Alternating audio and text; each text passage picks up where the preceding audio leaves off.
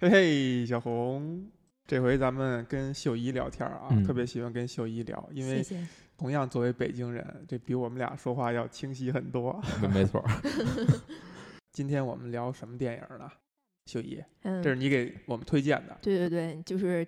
战叫什么战争影史上最鸡片儿，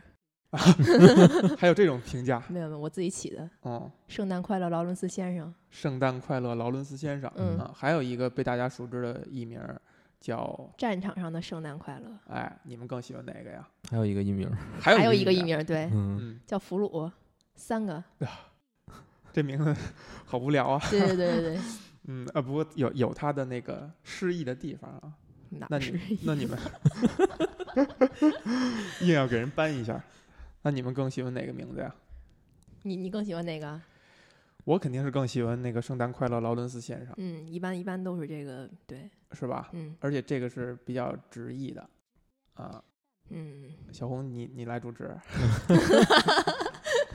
好，那我们先先来介绍一下影片吧，这么直接， 这么直接。好不知道的。， 嗯，嗯， 对对对对，你们是什么时候看过这部影片的？我最早哎，接这触个的，这个还有一个小插曲啊，就是当我们因为非常想跟秀姨一起聊天嘛，让秀姨赶紧推荐话题。呃，秀姨说要聊这个《圣诞快乐，劳伦斯先生》，我说啊，难道咱们要翻这个伯格曼这座大山了吗？ 然后我们就伯格曼说两句，突然间我发现有点不对，是哎，这个《圣诞快乐，劳伦斯先生》难道不是伯格曼的吗？然后把秀姨惊着了，说大岛主，然后一堆叹号，是吧？大岛猪，嗯雪姨向我抛来了一白眼儿。 所以我印象里边这部电影啊，其实早已慕名已久，然后包括今年的这个北京电影节，其实是有放映的。然后甚至我有一个朋友，其实是呃买了票的，说一起去看。然后结果呢，当我们想起这个事儿的时候，电影还有五分钟开 场，哎 呀，于是他就立刻在一个观影群里，立刻就能把这票就给卖了。还真能买了，是，但是我们很很可惜没有去看。这这一切都发生在我们决定要聊这个电影之前。我以为你们当时立刻就穿上衣服就出了门呢， 没有没有，那因为那那个多气人。呃是非常气人，就是有，然后后来发现要聊这个电影以后，就觉得哎呀，这个真是冥冥之中嗯自有一番天意，但是还是错过了老天的美意。嗯所以这部电影我是这个，因为咱们要聊，所以才看的嗯，嗯啊，感觉呃正好不用去唐突一个家人儿，就是如果不是因为要聊这个的话，可能看这个电影的时候不会那么呃用心。嗯睡着一个小时是吧？呃，很有可能。所以用心看呢，还是让人自己觉得收获还是很蛮多的。嗯，那随便来开场吧，行啊，嗯我第一次看这个电影应该是在几年前吧，反正嗯当时其实慕呃主要慕名是因为演员很有名嘛，而且题材也比较受广大女性，广大腐女的欢迎 对对对对对，嗯 当时抱着这样两个原因去看的。然后嗯第二次就是今年北京电影节，你去看了，嗯，对，哎去呀了，，我怎么可能不去呢？哇，对啊，比我们全程很多。那那那是那是对，嗯然后看完之后决定要聊， 就一定要聊。嗯，嗯，那这个讲了一个什么样的故事呢？ 问我啊， 秀秀姨给讲讲对讲一个什么样的故事？它主要是讲在二战时期，一九四二年，嗯，然后发生在南太平洋的一个爪哇岛，那个岛是日军的控制下的战俘营，战俘营，对，然后发生在那里边儿的一个故事。嗯嗯，主要登场人物有四个人，两个日本军官和两个英国战俘。嗯嗯然后一开始的话，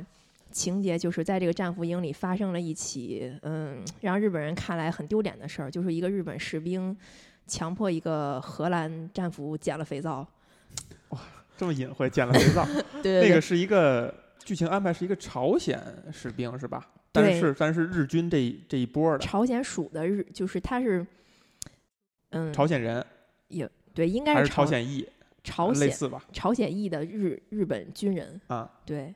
然后他干了这样一件事儿，嗯后来被这个其中一个管辖战俘营的日本军官叫袁，嗯就是草原的袁，嗯他给发现了，嗯，他就觉得简直是奇耻大辱，奇耻大辱，怎么能这样呢？嗯就要求他切腹。嗯，然后还叫来了当时战俘营里边一个会日语的英国军官叫劳伦斯，嗯，嗯，啊对，就是这个圣诞快乐劳伦斯先生劳伦斯嘛。阿拉伯的劳伦斯，嗯，嗯对，对，这俩电影还真有点关系， 有小点警有点察关嘛系，好吧，嗯行，嗯对。然后因为他会日语嘛，就所有叫他来翻译，然后问这个荷兰的士兵到底怎么回事儿。嗯，嗯，荷兰人就说说这个人他一开始嗯对我非虽常然友好，啊虽然我膀大腰圆，但是不把他腰圆吧，多么纤弱的一个小鲜肉小鲜肉，哎呀，哦对。你嗯看腐女的角度就是不一样，嗯好，那要嗯行嗯，然后对，然后他对我很好，我以为他就是过来帮我，治就是伤嗯，没嗯想到他强迫我，对吧？啊，他也没有说出口是吧？就比较隐晦吧，对对对啊对对嗯，这个袁就忍不住了，说你怎么能这样呢？你嗯切腹吧。嗯后来就上演了一幕袁强迫所有的俘虏观看这个日本人切腹的一个场景。嗯，对，然后。因为这个切腹过于残忍嘛，袁就是在他还没有死透的时候把他头切了下来。嗯就这整个切腹的一个必要的过程，就是切腹当事人拿一把小短刀，嗯，然后插到肚子里，对，就是从左到右，从左到右是吧，把自己的肚子划开。嗯，然后因为这个过程过于痛苦呢，就是为了让他死得更透一点儿，对，然后旁边会有一个人叫介错，哎，拿一把长刀把他的头砍下来，嗯嗯，就对他的是一种就是怎么说呢？怜悯，啊对而且这个是不光是怜悯了，嗯就是一方面是这样，另一嗯方面是，呃，要这个切的人切错的人，首先他应该是这个切腹的人的朋友，或者说是有一定关系，嗯嗯、同时呢，这个切这一刀还非常讲究，嗯就是说不能完全切掉，要连留着一一点儿儿，让他的头垂到胸前，向着观看的人有一种行礼的样子。哎呀你，还不能切掉，还不能，因为如果切掉，有可能这个头就飞出去了。哎呀，那就比较血腥了，对是吧？嗯嗯，就是这个切腹最早是是日本的这些武士吧，嗯就是他们主要是在这个战场上，如果打了败仗，但是又不想成为俘虏的话，用嗯这种方式来就是结束自己的生命，嗯，算是能够恢呃挽回一点荣誉。虽然你战败了，但是一个很有荣耀的事情，啊，对，就是说虽然你战败了，但是如果你切腹而死的话，你就能够恢复你的呃荣誉。嗯但是呢，发展的慢慢发展之后，就变成了一种，呃，惩罚有罪之人的一种仪式，哎，嗯，所以它慢慢就嗯变变变化了，也不是说自己执行，就嗯是甚至有一种情况，就是说后来慢慢这个小刀接错这个小刀，嗯不是接错小刀，是那个切腹腹的的小刀，嗯，慢慢会被用用这个纸扇代替，也就是就是一个形式了。就是一个仪式了但是最后最后杀他的还是砍砍砍头而死，啊。嗯其实大家都不敢自己自己这真正的切腹，所以用扇子就比划一下就完 了，最后还是啊别人所来以代劳所。以这个切腹之后呢，这个切腹的过程中，其实还发生了，就又登场了一个人，嗯就是坂本龙一饰演的这个视野警，他其实是整个战俘营的最高管理者。嗯然后刚才那个袁是北野武饰演，他是他的手下嘛，嗯但是很多的执行的任务都是这个袁来操作。嗯然后坂呃视野警他其实是一个发出命令，就是一个嗯，嗯、命令者的角他色。他是上尉，然后那个员是叫呃是中士，嗯，就中是式军曹。对。嗯然后他呢登场了一下，就马上要去参加一个军事审判。嗯然后这个军事审判的时候，呃审判的是一个在呃抓捕的一个南非的南非的军事将领，叫杰克塞林斯。塞林斯、对，这个嗯塞林斯是大卫鲍伊饰演的。大卫鲍伊，对，就这么四个人，然后就在短短的开头半小时内就全都登场了。哎，军事审判呢，主要原因是塞林斯他带着他的手下偷袭了一个日本的军队，嗯然后被抓了之后，日本军队说，如果你要是投降的话，我就可以保你的手下不死，嗯，所以他就投降了。投降被带到带被带到这个审判场的时候，然后就问他你承不承认有罪？嗯，塞林斯说我不承认，尽管不承认，还是要强迫给他执行死刑。哎，但是视野警对出于某种原因把他救下来了，救下来之后把他带回这个战俘营，后面又发生了一系列的故事。哎，嗯，下次再说是吧？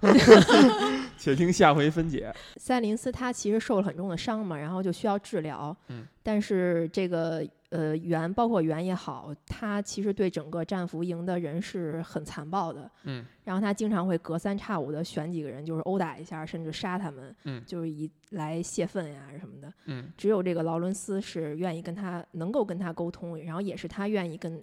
这个人沟通的一这么一个存在吧。对，劳伦斯有一个特殊的一个算是身份吧，就是他可以说日语和对对对，和英语，也就是嗯说，同时他能够跟战俘的这些呃英用英语来对话，跟这些欧洲的人，包嗯括有各各个地区的哈，然后嗯同时呢，可以跟日军的这些军官用日日语嗯来对话，相当于他是一个桥梁或者嗯翻译这么一个角色 啊。嗯对，然后中间呢，因为他们这些战俘比较怎么说呢？呃，不太能够忍受他们这些残暴虐待，曾经有过几次想反抗，嗯然后市野警为了惩罚他们，嗯，就是说让你让他们两天禁食禁水，哎，就是用日本这种武士道的方式，然后来修炼他们的灵魂，因为他觉得他们的灵魂是堕落的和肮脏的。嗯市野警也陪他们 一起，好像主要是懒惰。啊，对，懒惰啊，对，陪他们一起进行这两天的进食进水的修行。但是这个时候，赛林斯就觉得受不了了，因为很多战俘本身身体就虚弱嘛，嗯他就自告奋勇的去，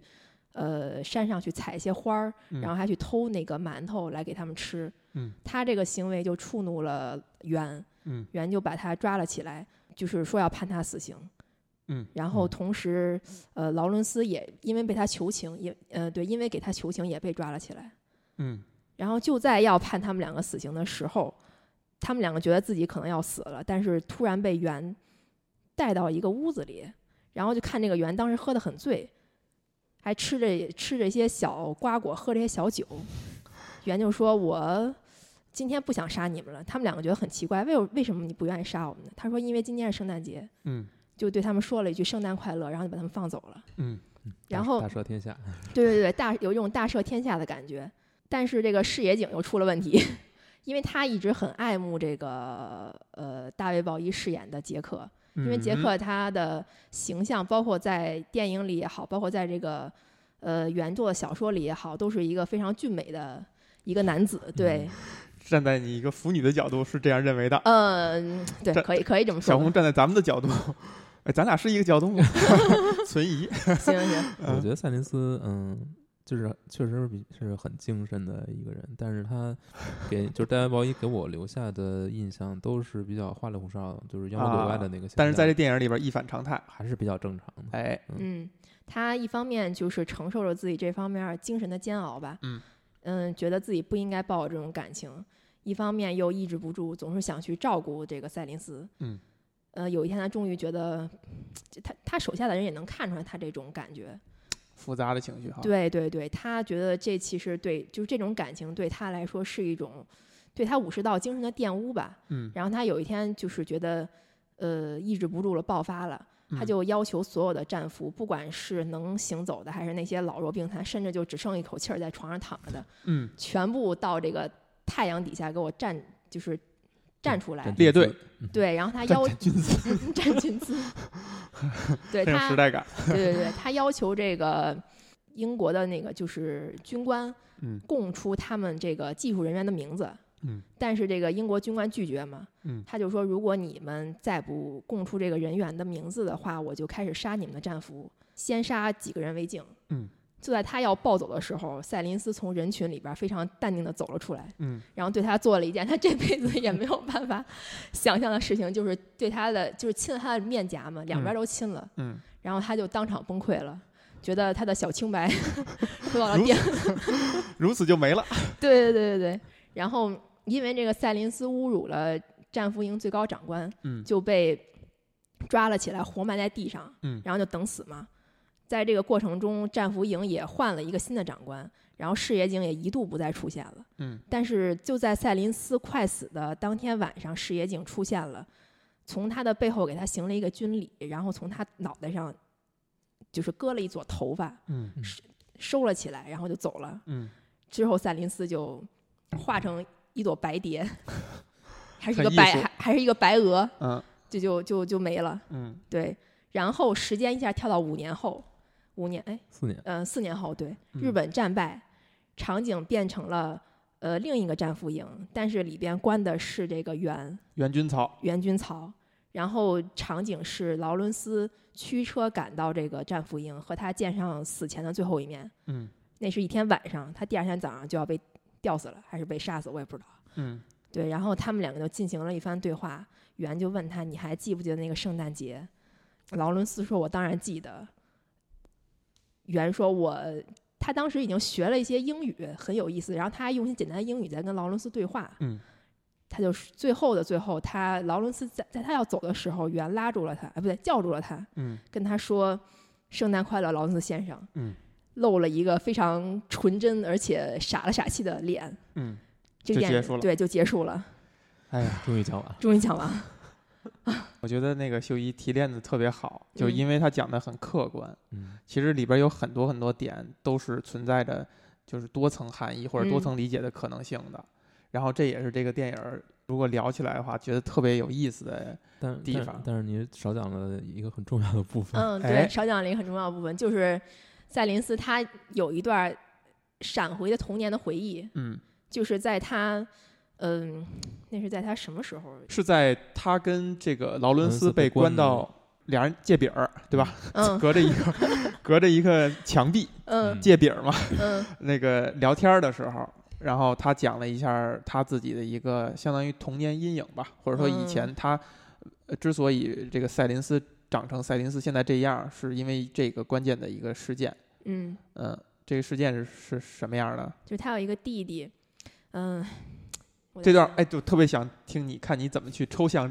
把这个闪回抽象出来哈。我想想，哎呦，不是，就这个原著和电影差太多了，就关于这一块儿。哎，哦，嗯太好了，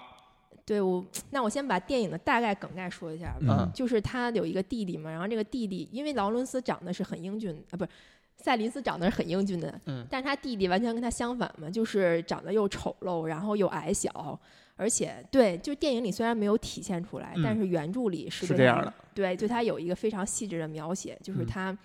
呃，样貌很丑陋，而且是一个侏儒的身材，而且还有驼背，就是背上长了一大块儿不知道什么东西。卡西莫多，哎，对，就是那种感觉。嗯对，就是因为他是因为这个外貌嘛，从小就被人歧视。嗯然后，但是他有三个特点，嗯这个是在电影里有一些体现，但是没有细说的，在原著里有描写。嗯第一个就是他非常精通园艺，啊，哦，对，就是对他，们电影里边是有没些有把这体当现做一个重要的情节去渲染，对对嗯对，就是他是在南非，因为他们两个人是在南非长大的欧洲人，嗯。就是南非那个土地很贫瘠嘛，但是他凡是他经过他种植的一些植物都开得特别好，嘿，对，你瞧瞧，小天使，小天使。嗯然后第二个特点就是他擅长找水源，嗯这个有一点悬哈，但是南非那个地儿就可能有一种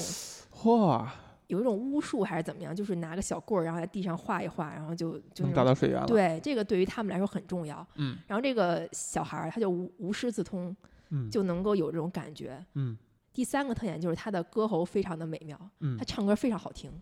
就这个也是他一种天赋吧，天赐的，没有人教他，就是就能够成为这样。那你觉得在电影里边，他是是不是带了一层含义？是说他唱的他的声音是有点儿就是男，就是女音，嗯，我觉得不是特有这个意思，童声可能是童声，嗯你可以理解对，为就是说他的声音是属于那种呃，就是不是一个很男性性别那的，不是一个成熟男性的声音，嗯哦有点像变声之前的男生，嗯就是他啊始终是在一个不呃性不成熟的状态，嗯你可以这么去理解。比较天籁，人家唱那些词儿天籁，感对，觉比较天籁。对他唱那些词儿也比较就是不不是那种有点超然那种感觉，嗯嗯感觉他整个圣唱歌的对对那种感觉，嗯嗯对。然后他就因为这三个特点，特别是最后一个唱歌，然后遭到了别人的嫉妒。有一次他在教堂的时候，大家一起在唱赞美诗嘛，然后他后面有一个小孩儿可能唱的比较走调，嗯他就没有忍住嘲笑了一下，嗯就被人家记仇了。然后就在他和他哥回家的路上被人拦住，然后就要打他。嗯对，但是他哥就当时保护了他嘛。嗯后来他长大了之后，送到父母把他送到跟他哥一样学校里学习。嗯他在那里面受到了欺负，但是这次他哥哥不知道为什么没有保护他，而是就是躲在对躲后了边起来，对，而且没有出面去制止这件事儿。这件事儿让赛林斯一直觉得他背叛了他弟弟，然后在这是他第一次闪回他童年的记忆，第二次是在他被埋起来只只露了一个脑袋的时候，就是他临死前的呃，他临死的那个晚上，嗯然后他又闪回了记忆，就是他回以成年人的身份回到了曾经的那个家，嗯他弟弟还在那边边唱歌，然后边种着花儿，嗯他又跟他弟弟手拉着手，然后一起走回了家，嗯后来他就死了，嗯，对，这个可能是一个意象啊，就不嗯是一个闪回了，对是对吧对？嗯嗯，所以跟电影跟小说区别并不大呀，嗯，就这一块儿的处理。这一块儿我其实加了一些、嗯、自己的理解，对，加了一些填充了一些内容，嗯包括小说里边儿的。但是小说的结构其实跟电影不是特别的像，电影是从嗯怎么说呢，以战俘营发生一系列事件的时间线来走的，嗯，但是小说其实是有三个故事。第一个故事是，这三个故事是三个独立的小说，呃，对，独立的故事，但但是嗯，但是都跟这四个人物有关。前两个是发生在战俘营的，最后一个不是。前两个，第一个是袁和这个劳伦斯他们两个的从一开始的相遇，嗯然后到最后袁被呃执行死刑的前一晚上，嗯这两个故事里边没有出现，呃，不，这个故事里面没有出现，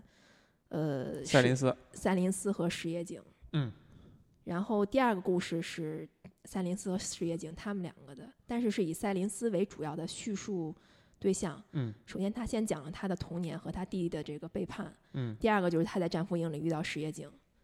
嗯第三个故事是劳伦斯个人的，是他在战前的一个小言语吧，但是跟电影没有什么关系，电影也没有收录这段。电影里边是应该算简单提了一下吧。他跟赛林斯被关到监狱里边的嗯时候，他们俩其实是互相讲了一下自己的经历，嗯然后劳伦斯是简单提了两句，是不是？我我我猜测有可能是他对，原著里边那个嗯故事，应该嗯应该就是的他有一个我具体的情情节忘了，反正简嗯单的可能提了一下。嗯，嗯嗯，对，但不是没有放很很重的分量在上面。对，是，嗯刚才秀仪一直在提示说有四个主角，对，其实我看完电影以后，呃，我看了两遍，我觉得这电影得看两遍。就嗯，看第一遍的时候，你很多东西你就忽略了，然后你看第二遍的时候，就是包括你把这个整个情节知道知晓以后，你想了一些事儿以后，你再去看第二遍，你发现你你就就捞回了很多细节。嗯，呃，这也让我想，就是为什么这一电影一个电影要让人看两遍呢？我就我这个问题很苦恼啊，这个咱们一会儿可以探讨。然后我感觉这个电影儿表述的，就在我看来，劳伦斯不是一个主角。嗯，然后我甚至觉得可能战俘的那个头头，嗯就是小胡子的那个人，嗯，反而是一个呃相对来讲有点重要的角色。石野井啊，不是，是那个战俘的那个战头俘那边的哦小头小有点胡有子，点就有点不太像英国人，有点美国人那个哦哦，那个对人，他反而是一个像是一个重要的一个角色，这是我产生的一个一个感觉。嗯，劳伦斯是一个，嗯，可以先说这个人物吧。劳伦斯他是一个，我觉得相当于串场的人物吧，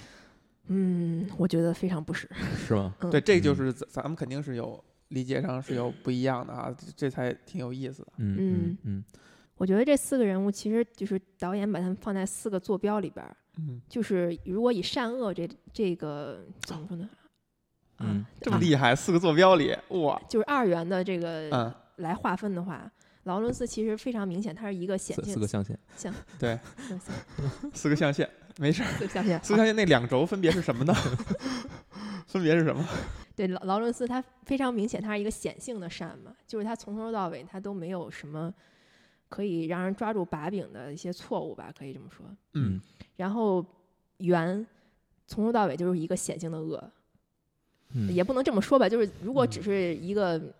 简单的平面的嗯剖析的话啊，就是硬要把它对极硬端的化说。对嗯对对。然后赛林斯他其实是一个隐性的恶，这个隐性其是通过他自己的回忆表述来显现出来的，嗯，而视野景其实是一个隐性的善。哎对呀，他，至于他这个隐性的隐善，隐性的善善在哪里，我觉得可以后面再分析一下。嗯，首先把他们四个人按在这个四个象限里的话，我觉得可以这么分一下。嗯，对，哎，就是我看完这电影，也包括我看第二遍的时候，我到最后最后，我给了自己一个结论，嗯我给了自己结论就是这个电影只讲了一个人，这个人不是这个这几个角色当中的某一个，嗯就是他们是一个嗯整体，就是我觉得这些人给我感觉都是一样的，它就是一个就是人类的一个不同的一些显性的表表现，但其实嗯它们的内核都非常非常像。嗯呃，然后你把它放到了这个四个象限以后呢，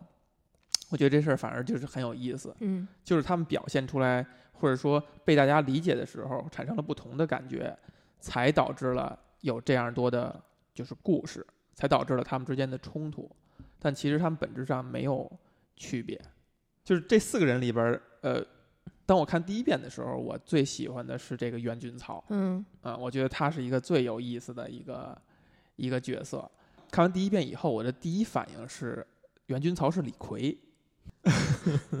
为什么呢？就是李逵是个狱卒，嗯，然后袁军曹呢是个这个相当于战俘营的这种做实际一线的这种小领导，嗯对吧？他直接去跟这些战俘去面对，嗯然后有一些他身上暴虐的地方，但是呢，你发现他是一个特别单纯、特别纯、特别纯粹的一个人，就是什么东西都表表现得很直接，然后你越看越觉得他身上其实你不会把他理解为是恶，你最后你发现那是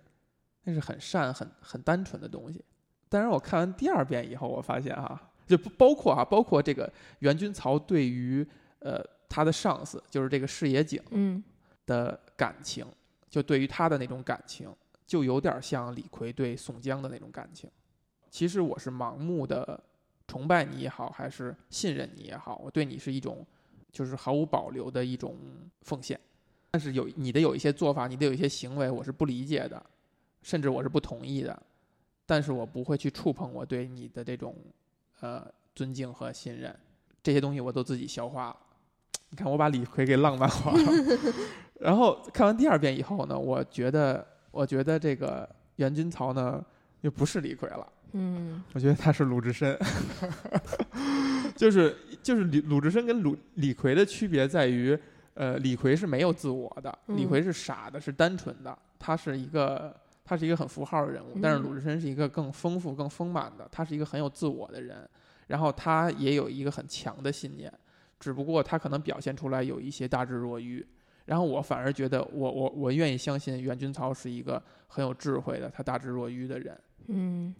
嗯，首先我觉得比较就开我们刚才讲这个剧情的时候，一开始讲的他这个对自己手下的这种处置，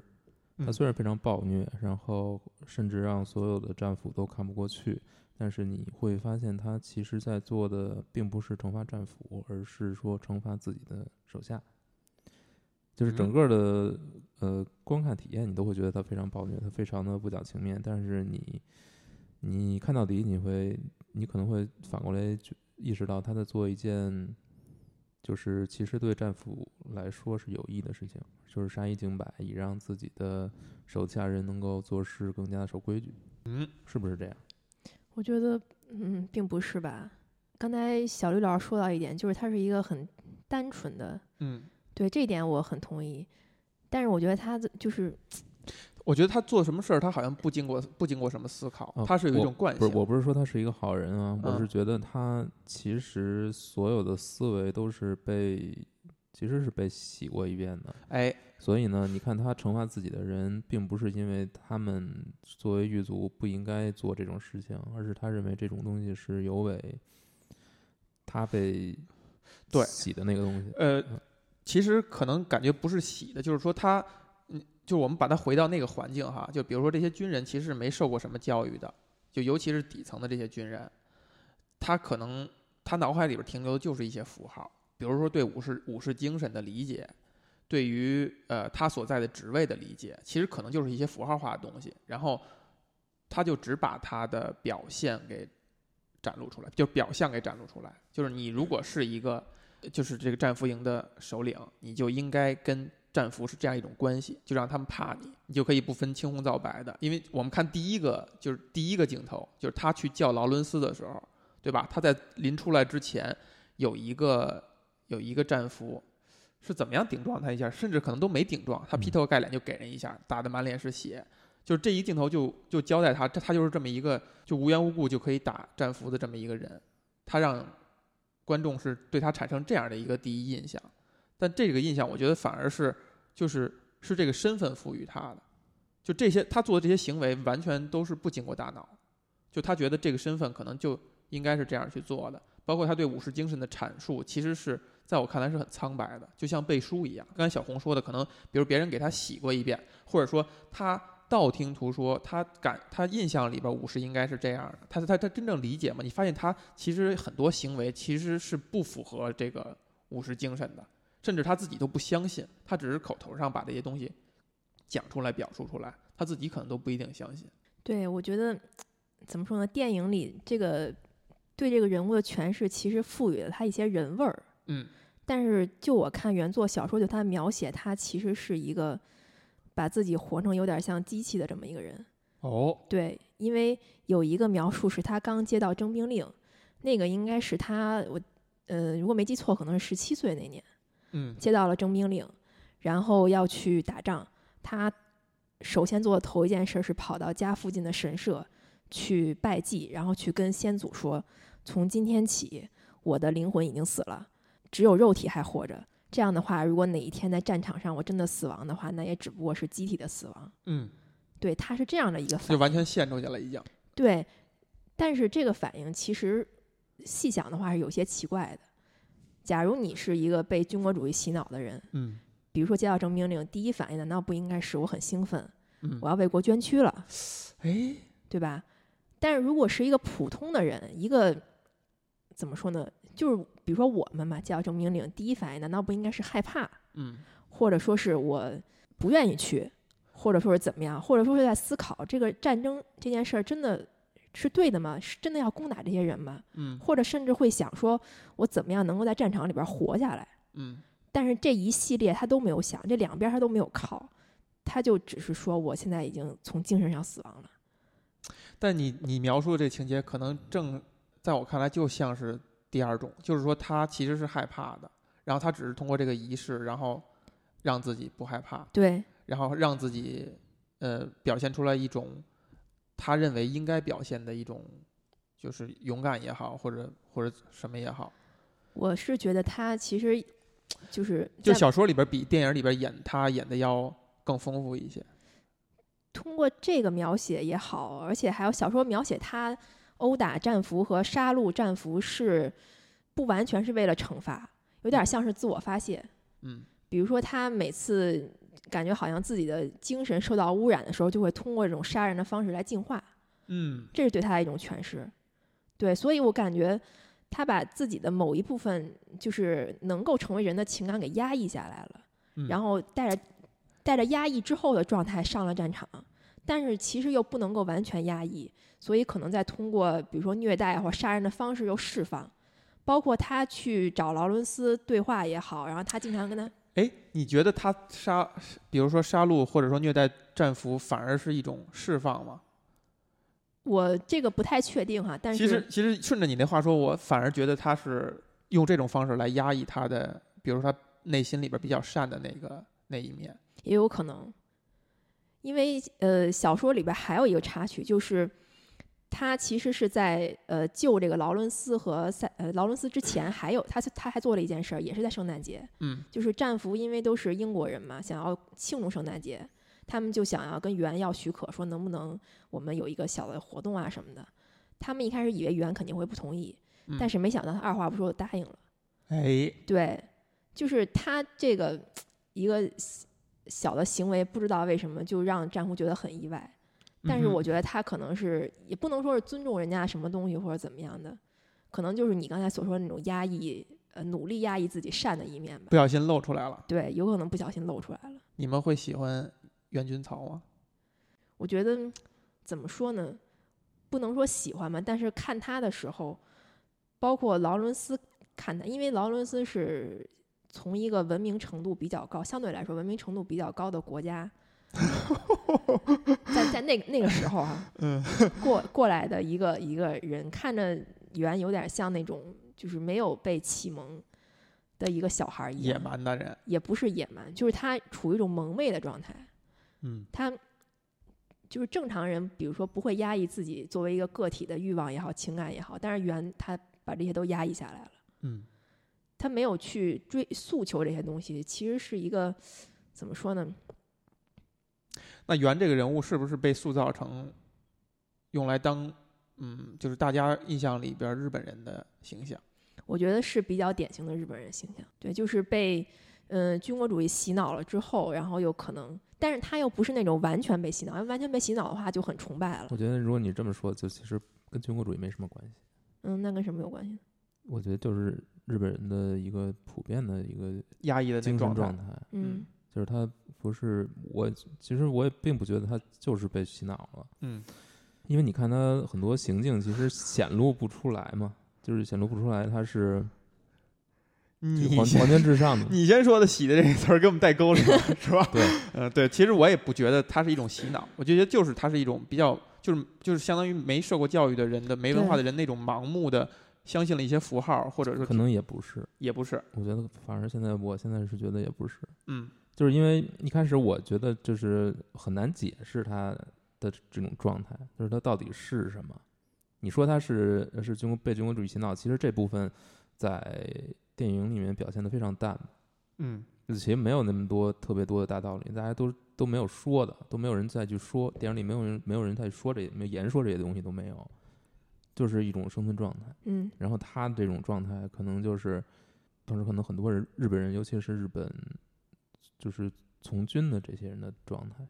嗯，就是他会不由自主，他是一个代，表，他是如果是这个社会是这样，那我肯定就是只也就会默默的去遵循这一切，嗯，嗯，他不一定信这个东西，但是他会强迫自己去这样活着。我我产生一个感觉是说，如果这个电影的篇幅更长，嗯比如说他拍了一个是一个十几个小时的一个电视剧的话，比如说哈，嗯那那袁军曹这个角色是是属于那种一开始上来是招黑的，然后慢慢会洗白，然后慢慢的会被的大家变成是特别喜爱的一个角色，让我想到了当年是吧，在年轻萌妹的时期看的那个。叫什么？像雾像雨又像风里边的孙红雷，就孙红雷，因为那部电视剧，我是不是那个名儿我忘了啊？因为那个部电视剧而 声名鹊起的时候，他演了一个呃黑帮老大的手下一个打手，嗯刚开始是特别招人讨厌的，拆散嗯棒打鸳鸯，拆散这个男女主角等等等等，然后慢慢慢慢慢慢，这个人就开始洗白，然后慢慢的变成了一个让大家开始喜欢、开始同情的一个角色。秀一的摇头，我觉得如果这么拍就俗了，呃，对呀、肯定是这样嘛，肯定是俗了大岛嘛，猪不会这么干的。所所以所以他才给他才给大岛主， 他大岛猪才给了才给了短暂的几幕，就是很吝惜的留给了圆，然后让这个人物迅速的展现他就所谓可能洗白的那些点。其实我挺同意你刚才的一个说法，就是他是一个没有受过教育的无知的状态，嗯，可以说他不知道他作为一个人应该怎么活。对，但是当时那个社会背景，大家都是信奉军国主义，嗯都觉得为国捐捐躯，然后都觉得死比投降更光荣，都觉得，因为他也质问过劳伦斯，说那个你被我们俘虏了，你为什么不死？你为什么不自杀？你为什么还苟活于世？这个恰恰是这电影特别有意思的一点，对，就是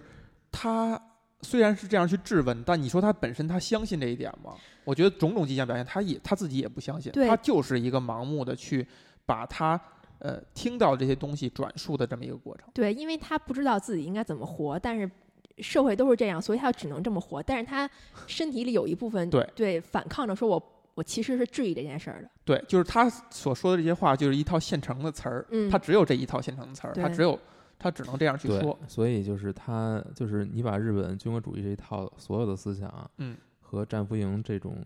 设施嗯放在一起，对它自然而然就有矛盾了。嗯，就是对因为对于日本，就日本。人来讲，他不相他不就信任有他这就个，不认为应该有这种东西，你其实就应该，如果你战场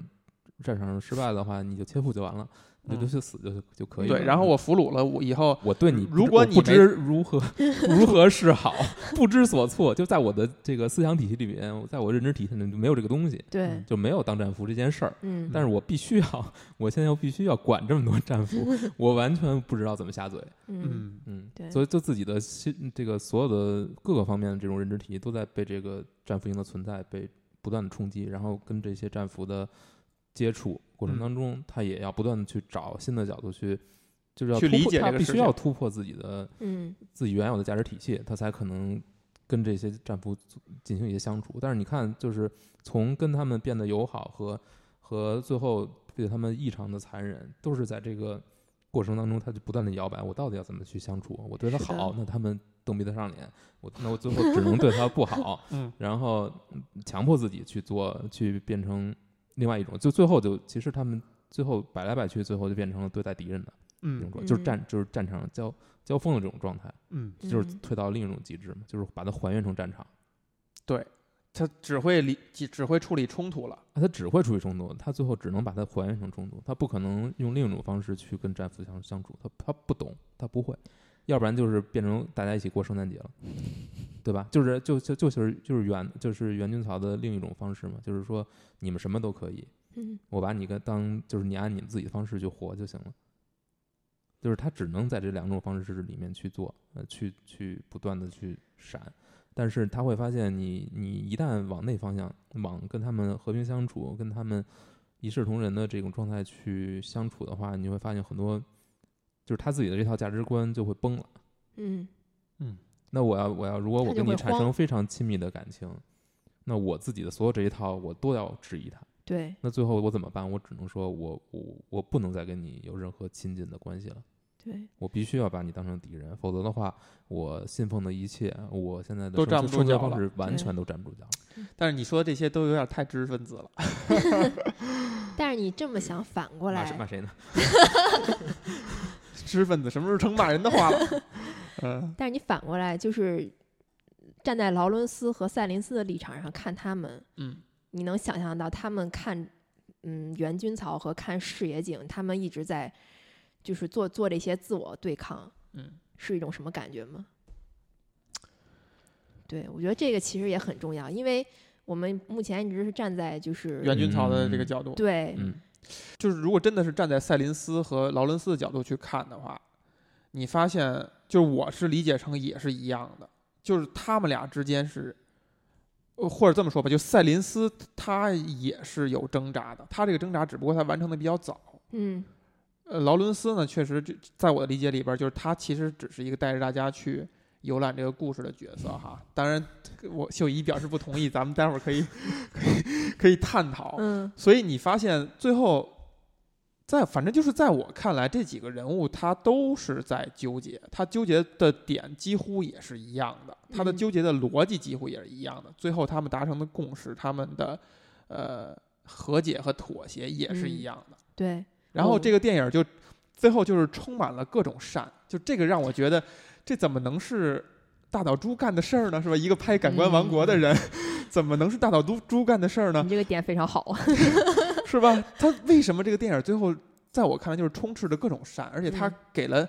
非常非常多的希望，给了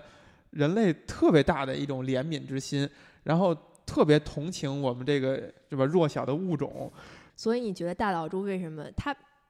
我们先可以先讨论一个问题啊，大岛嗯猪拍这部片子是给谁拍的？嗯你觉得呢？因为他这个片子曾经参加了当年，嗯，应该是八三年的戛纳，嗯，然后跟那个金村昌平的《游山节考》在同时，耶这个电 影又出现了。 你看吧，就是同时在竞争这个奖，嗯但是最后还是《游山节考》获奖了。 啊，哎呀，你看看那会儿的电影，再看现在的参赛影片，你就现在猜猜影片有什么现在是 骂燃谁骂谁的燃燃燃烧？燃烧对燃烧对那个小偷家族， 听名字好像就是已经弱爆了。火爆了是吧？ 对，所以你可以想，你可以从这个角度想，为什么是游山节考获的奖？你们知道游山节考奖是知吧？道知道，知道大概知道大概讲什么，嗯但是还没对有看。没关系，这大不过家这将来会聊 的。埋下了一个伏笔，嗯 对吧？你可以从这个角度讲，为什么游山节考获了奖，然后劳伦斯没有获奖？对我的理解是因为大老猪拍这部电影，可能不是给西方人看，就是给日本人自己看的。嗯 啊，那这个确实是一个新的角度， 因为查到的资料是说这是大岛猪第一部面向西方观众的，而非日本观众的电影。这嗯个我觉得你们俩这角度啊，都都不新颖。嗯为什么呢？因为从呃站在日本角度的话，其实就是说有一派说法是说这个电影告诉我们什么是日本人，然后比如说讲了他们那种就是菊与刀的那种并存的这种矛盾嘛，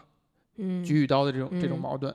然后说西方人的这一点呢，就是就是大岛渚用大量的英语，嗯然后用大量的比较能够代表西方人的一些西方的演员，然后去表现这么一个故事。然后其实你感觉他好像就是表层上，你感觉他是在宣扬西方的那种价值观，或者说嗯那种对世界的理解，甚至会认为那个会更高级一些。嗯，就有一层解读其实是这样的，嗯你就感觉它是一个有点儿崇洋的一个一个电影儿。我觉得这两个可能都是一个非常非常表象的东西。我觉得你正好拧巴了。我我拧巴了，对，啊他给西他他他为什么要给日本人看日本人什么样子，也没有必要给西方人看西方人什么样，他只是想给日本人看西方西人。方人什么样？对，这是他要做的，不是说。所以说他为什么没有在戛纳获奖？我理解是因为西方人已经知道他们自己是什么样子了。然而《游山解考》其实拍的是一个更日系，呃，不不不能说日系、啊跟，日系，对，更日本的，更、嗯对那种感觉的，所以对于西方人来说，那个可能更新鲜。但是大岛渚拍这部电影，嗯虽然可能是比如说启用了很多欧美的演员也好，然后制作人也好，但是我觉得他是要给日本人拍的，告诉日本人，西方人什么样？嗯不不，我觉得我我我嗯不应该是西方人什么样？但这个话题太有意思了啊！我就是首先咱们就不是回到那对个坎，就是坎城这个事儿哈，嗯就是游山解考能够获奖，你觉得是因为它对于西方人来讲那是一个西洋景儿，就是嗯，他东们没东见洋过景，东洋景儿，对对对，东洋景儿没见过的事情，对吧？嗯，那还然是西后洋点儿嗯圣诞快乐，劳伦斯。你的潜台词就是说，西方人觉得这些事情我们知道，我们见过，嗯，或者我甚我至就理解哈，不一定对非要对对非要为什甚么没至获奖呢？对甚至就是西方人觉得，如果你是想讲同性恋的话，嗯这个事儿在我们看来早就已经呃把它吸收了，早就已经见怪不怪了。嗯，就我我指的是欧洲的西方人，明白不是明白美国那些蠢萌蠢萌保守 的西方人。 我怎么又黑了美国？ 最近太太爱黑美国了，因为跟咱们打贸易战。 不是这，不是这样，不是这样不。是你是不是买股 票了？不不是这样，不是这样。但是我我反而觉得，你这电影儿它不是讲同性恋的呀，对，不是讲同性恋的，就是这些都是表象。这就像就是就是，比如说这一届大家说《燃烧》没有获奖，嗯，是因为呃西方的评委觉得《燃烧》讲的东西浅，但是我觉得是因为他看的浅，他没有看到那些有可能是创作者那个真实的意图，他就把它，比如说他的表意是是。是多层的，嗯他看到第三层以后，他觉得哦，你在讲这个，这个我明白啊，你这没有什么新鲜的呀、嗯，然后他就已经断绝了跟这你觉电影得的对关系。布兰切特这么不敬，真的，我对布兰切特在这个事情上的做 法。 然后他发，哦，他然后今天是评委是吗？他是评审主席，哦，他原因来为一些某些原因，大家猜测因为女权主义的原因，没有把奖颁给《燃烧》但其实啊《燃烧》是一个其实是一个更深沉的电影。嗯然后，呃，然后你就会理解，就是可能这个电影的第四层、第五层、第六层，这个这些人就没有再去看了，而反而这几层才是一种更。呃，更深刻、更高级的东西，嗯那你觉得像比如说像劳伦斯先生这部电影，他会不会因因为比如同性恋，因为这就是这种素材而导致很多人就就看就是确实其实就目目光呢聚焦焦点点就就在那儿放在这儿，嗯，很太有有可可能了，很有可能。你看，比如说秀仪，因为要看要看这电影儿，是吧？就是就是他的这个符号儿，第一就是比如说我们还原到八几年的时候，可能有一些人因为这个符号，甚至比如说我们东方的人会因为这个符号而拒绝看这个电影儿，嗯然后有一些人就把它停留在这一点上了，就只用这个角度去理解这个电很影儿了。容易这样，我嗯，觉得。啊对，这个也是一个创作者的一个迷思，就是如果一个电影被拍成了一个带有某个标签儿或者某个嗯分类，或者它被规划为一个类型片，能带来的好处是说它有一定的固定的票房。嗯比如说，怎么老爱想提《燃烧》， 就是《燃烧》被大家归为一个悬疑片了，嗯那可能它的受众就一下就大了，然后就或者有一下就被很多人觉得感兴趣了，但其实它只创作者有可能以以这样一个意图来进行一些商业妥协，就比如说，但我不认为大岛渚会这样哈、嗯就可能他已经，但但他就收获了一些，比如商业上的好处，但可能他想讲的并不是这个，呃，这个标签儿所带给的这个本身。像刚才小红说的，就有些人因为这个吧停留在这儿了，他就吃亏了。但某种程度上，他在商业层面上，他可能因为这个标签儿就受益了。嗯所以这就是嗯这个创创作者可能甚至创作者有可能是在跟受众做一个博弈。你说好听的，他是在呃跟你做游戏；说不好听，他有可能是在戏弄你。嗯，这倒有可能嗯，这像大岛优干的事儿，像大家如感的事儿嗯，啊，像大岛优干的事儿，对，你想，我觉得其实这个影片两个很关键的东西，一个是就是以切腹为代表的这种武士道精神，嗯，这个包括里面这个视野井自己的练剑、练练这个练刀哎，啊，所有这些其实它是一对它是一个东洋景儿，但是同性恋呢可能是一个西洋景儿，就是他把这些东西都放到里面了，它是一些他可能元素我觉得可能最后就是它不是一个面向西方国家、西方观众或者东方观众的东西，它只是把各就是两个两个文明一些更有代表性的东西来去放到一起。那可能你看切腹或者武士道，它代表的是日本人的那种，就是就是非常有一点犟，嗯有一点就是是认死理儿仪式化。仪式化降，然后嗯，没有自己意志的，就是我我必须这样，因为所有人要求都是这样。其实它就是就是宗教对的对，那个内核。嗯，那嗯你看同性恋的这个东西，可能它底层是一个代表着个体，嗯，就是更强化个体的意志。我哎，我不你嗯顺着你的语境，我反而不这么认为了。是吗我突然间觉得，好像同性恋也是一种宗教，就是也是把它宗教化了。就至少我我我们不能现站在现在这个角度来看了，我不能现在站站在你现在这个时代背景来看这个片子，我觉得。嗯你你如果那样的话，就因为现在我们对待同性同性恋的态度跟那个时期是绝对不一样的。嗯，这两个我觉得是贯穿这个影片的比较标志性的元 素。就我看这影片的时候，我一直在疑虑的一点，就是最大的一个疑虑，就是为什么大岛渚要这么显性的去讲这个武士的精神，以及就是相当于在影片里边儿借着角色的嘴去探讨武士的精神，以及中西方对于战俘、对于投降、嗯对于呃俘虏的这个差异，为什么这么显性？而且用嗯了其实相对大的篇幅，难道他是仅仅想表现中东西方的在这些问题上的不同吗？最后我我觉得不是这样的，对吧？秀一你也在摇头，你要摇头你就说 你说不是是吧？嗯对，不是，当然不是了，这这还用？对啊，这还有还是用说的，还是用说的，还是用说的。，对，就是就是你发现他他其实就越你表现的越明显，就是他的本意越不是这样的。这就产生了一个问题嘛，有没有想过为什么要把整个事件设置在一个战俘营？因为它虽然是讲二战期间的事情，但为什么不是战场嗯，或者是别的地方？如果他要想讲武士道、讲同性恋，为什么不是其他的场景？为什么一定要是战场和战俘营？呃，我的理解是这样，就是只有在战俘营的时候，大家既是在战争这个环境下，他们又是相对相对静封止闭，对， 相对静止可以去思考问题的一个环嗯境。就他们其实是无所事事了，他们是战争的，无所事事。